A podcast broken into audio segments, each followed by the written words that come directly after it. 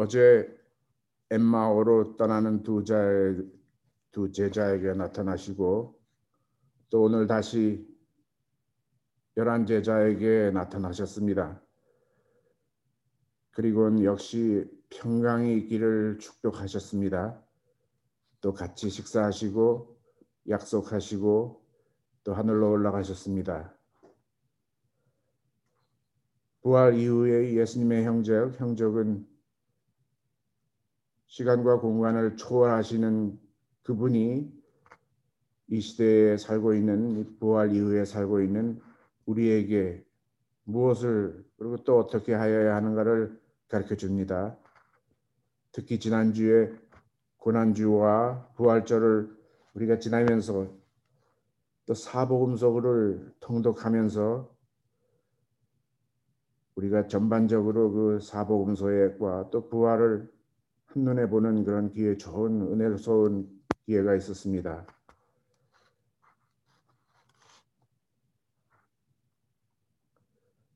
그 오늘 말씀에 듣보시듯이 부활의 소식을 듣고도 이 제자들은 집문을 꼭 걸고 외부인을 접촉을 끊고 불안에 떨고 있었습니다. 이것은 우리 지금 우리의 모습과 비슷한 것 같습니다. 집문을 꼭 걸고 외부인과 접촉을 안 하는 그 우리의 그 불안에 떨고 있는 모습과 똑같은 것 같습니다.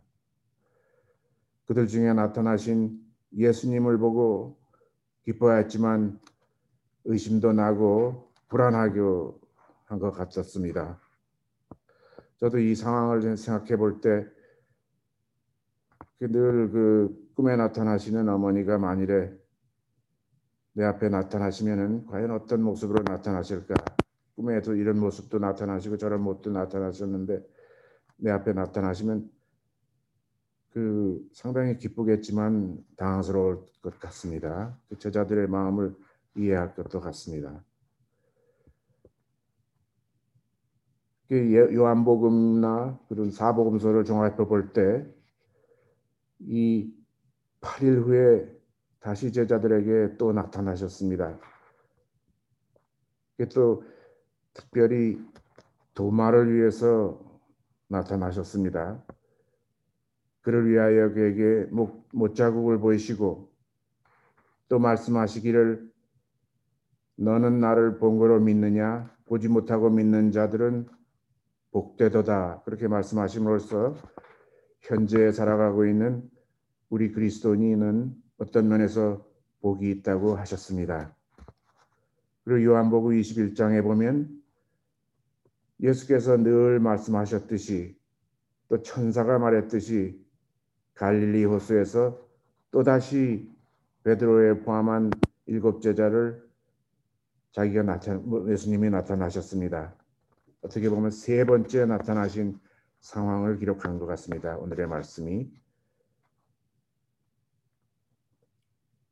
수제자였던 그 베드로는 부활의 하나님을 벌써 만났지만은 그 그리고 그 소식도 다 들었지만은 그 자기가 예수님을 한번 철저하게 배반한 그 절망적인 기억, 기억 속에 아마 아 나는 자, 자기 자식 자신이 없는 자다 그저 예전의 어부 삶이나 돌아가야 한다고 그렇게 말하는 것 같습니다. 그래서 나는 물고기 잡으러 가노라 그렇게 요한복음에 나와 있습니다. 어떻게 보면 정말 그 아무런 의욕도 없고 무기력하고 자포자기한 사람의 말같이 들려집니다. 우리는 이러한 말을 주위에서 많이 듣습니다. 이러한 그 암담한 현실과 보이지 않는 미래 속에 그 많은 인생을 포기한 젊은이들이 그리고 또그 패배와 고난을 겪고 인생의 마지막에 그 노인들이 농사나 하며 여생을 지내겠다 그렇게 말하는 것은 마치 나는 물고기 잡으러 가느라 하는 말과 같이 아마 그 인생을 포기하고 어떤 면에서 자살 직전의 그 선언이라고도 느껴집니다. 이 자격 없고 그 자신을 포기한 베드로의 이야기는 우리를 그 다시 세우시고 나를 다시 세우시고 불러주시는 하나님의 모습을 그 속에서 우리는 발견합니다.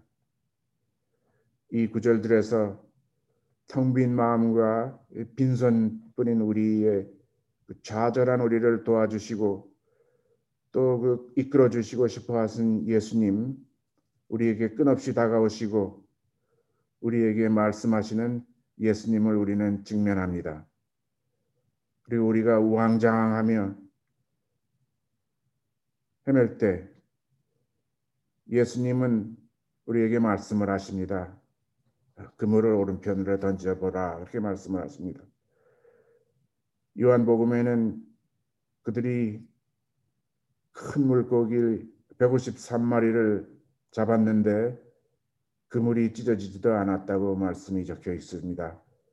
예수님의 말씀을 순종할 때 우리가 그런 우왕좌왕한 삶에서 우리를 감당할 수도 없는 큰그 그 은혜로 채워 주시는 것 같습니다. 그리고 이러한 경험을 통하여 우리가 처음의 신앙으로 돌아갈 수 있고 예수님을 다시 기억하게 하는 그러한 말씀으로 여겨집니다. 베드로의 그 그물을 통하여 베드로의 시간을 처음 그 그물을 던졌던 시간으로 돌려주신 예수님이 보여집니다. 그것도 예수님은 너희가 잡은 것을 가지고 먹을 게 없느냐? 그리고 너희가 잡은 것을 가지고 오라 그렇게 말씀하십니다. 그 물고기는 예수님이 잡아주신 것입니다. 그리고 또 그 물고기는 예수님이 창조하신 물고기입니다. 모든 게 다 뭐 예수님이지만은 예수님 거지만은 예수님은 우리를 위로하시고 격려하시려고 그 너희가 잡은 물고기를 가져오러 하십니다. 그리고 그것을 드십니다. 그 마치 우리가 우리가 잡은 것 같이 우리를 인커리지 하시고 계시는 것 같습니다. 우리도 우리 그 애들이라든지 아이들에게 그런 행동을 가끔 합니다. 어, 네가 만든 걸 한번 이렇게 먹어보자. 너 정말 잘했다. 이렇게 하시고 그러면 우리는 가끔 아이들한테 거 봐라 내가 하라면 되지 않냐 또 그리고 정신 차리고 살아야지 뭐 이렇게 아주 좋지 않은 말을 할 때도 많이 있습니다. 부활의 하나님은 격려하실 뿐만 아니라 그분의 식탁으로 우리를 초대하셨습니다. 저는 이 말씀을 깊이 묵상하면서 그 예수님의 그 놀라운 사랑을 느꼈습니다. 제자를 위해서 정성껏 요한복음엔 특히 그 제자를 위해서 그 정성껏 준비하신 식탁 떡도 있고 뭐 숯불 생선도 준비하시고 그 직접 만든 식사로 그 도망갔던 제자들 의심했는 제자들 그 좌절한 제자들 그리고 그 회복될지도 같지 않은 그런 제자들에게 주님께서 와서 아침 먹으라 이렇게 말씀하시고 아무런 그런 책망도 하시지 않고 생선을 구워 주시고 또 숯불도 펴 주셔서 그 젖은 베드로를 따뜻하게 맞아 주셨습니다. 우리도 가끔 그 우리의 정성이 담복된 음식을 대접받는다든지 남을 대접할 때 참 마음이 따뜻해집니다. 예수님은 또 많은 그 허기진 군중을 먹이셨습니다. 선수 먹이셨습니다. 또 남들이 싫어하는 세례장이라든지 세례인 죄인들과 같이 또 사개와 같이 식사를 하시며 또 즐겁게 가르치셨습니다. 또 유한복음 22장에는 예수님은 6월절 날 고난을 받기 전에 제자들과 함께 이 6월절을 먹기를 원하고 또 원하신다고 기억되어 쓰여져 있습니다. 저는 이 사복음서, 사복음서의 마지막 부분에서 예수님께서 좌절하고 또 실망한 우리에게 나타나심을 깊이 느꼈습니다. 우리는 제자들과 같이 수없이 믿음 없는 행동을 하고 또 좌절할 때가 많이 있습니다. 그때마다 예수님은 우리의 믿음을 더욱 굳게 하시려 나타나십니다. 우리에게 나타나십니다. 또 우리에게 먹으시고 같이 식사하자고 하심을 느꼈습니다. 제자들과 베드로를 맞는 부활하신 예수님은 내가 나를 사랑하느냐 하시며 세 번이나 연속해서 물어보십니다. 이는 우리에게 사랑이 얼마나 중요한가를 암시적으로 말씀하셨던 것 같습니다. 매일 예수님의 사랑을 확인하고 또 새로 채워야만 우리에게 오는 그런 모든 역경과 좌절을 극복할 수 있다고 하시는 것 같습니다. 예수님은 제자들에게 구약에 기록된 인류를 구원하시려고 그분의, 그분의 뜻이 성취되었음을 말씀하십니다. 이는 우리의 죄를 위하여 그리스도가 고난을 받고 사망의 권세를 이기신 것과 그분의 이름으로 죄 사함을 받게 하는 회개가 예루살렘에서 시작해서 세상 온 모든 민족에 전파될 거라고 기억되었으니 너희는 이 모든 일의 증인이라고 말씀하셨습니다. 그리고는 그 제자들에게 사명을 맡기셨습니다. 이와 같이 우리는 증인의 삶을 살아야 한다고 말씀하셨습니다. 우리와 늘 함께 하시어 또 우리를 축복하시고 우리를 보호하시고 우리가 증인의 삶을 살면서 그분이 맡겨주신 사명을 완수할 수 있다고 완수할 수 있게 도와주신다고 약속하셨습니다. 우리도 예수님과 같이 함께 식사하는 공동체가 됩시다. 함께 밥을 먹으며 예수님을 기억하며 또의 영의 양식과 육체의 양식을 많이 베풀고 또 먹이는 공동체가 되었으면 하는 그런 생각을 해보았습니다. 그리고 이것이 바로 주님이 다시 오실 그날까지 우리에게 주신 사명이라고 생각했습니다. 기도하시겠습니다.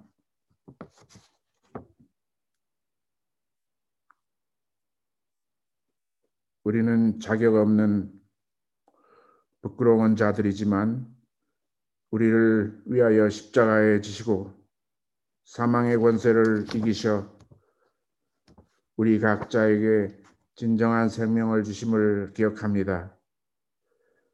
또 우리의 연약함을 지적하지 아니하시고 같이 식사하자는 그 음성을 귀로 듣습니다. 오늘 하루를 살아갈 때에 나의 영광, 세상의 영광이 아니라 주님의 은혜 속에 깊이 묻혀 사는 하루가 되게 하여 주시옵소서. 하나님의 말씀을 먹으며 우리 안에 그리스도 정체성을 늘 유지하게 도와 주시옵소서. 위하여 받은 사랑과 영광을 세상에 전하는 저희와 우리 풀만 한인 공동체가 되게 하여 주시옵소서. 우리 풀만 공동체의 형제 자매들 늘 사랑이 속사람이 하나님의 능력으로 강건하게 되어 예수님께서 우리 안에 거하심으로 인해 예수님의 사랑 안에서 모든 면이 충만하게 하여 주시옵소서. 오늘도 불의한 자리에 들거나 악한 행위로 하나님의 영광을 가려지게 않게 하여 주시옵소서. 겸손하고 선한 말과 행실로 하나님의 자녀됨을 드러나게 하시고 평강과 진리의 가운데 오늘 하루도 살게 하여 주시옵소서. 캄보디아 선교 중인 목사님과 함께 하시어 살아계신 하나님을 증거하는데 부족함이 없게 하여 주시옵시며 또한 이 시간 이 아침 시간에 이 공동체 안에 심신의 고통과 절망 속에 있는 많은 어려운 성도들을 위한 중보기 중보기도의 시간이 되게 하여 주시옵소서. 이 시간 우리를 먹이시는 예수님의 이름 받들어 간절히 기도합니다. 아멘.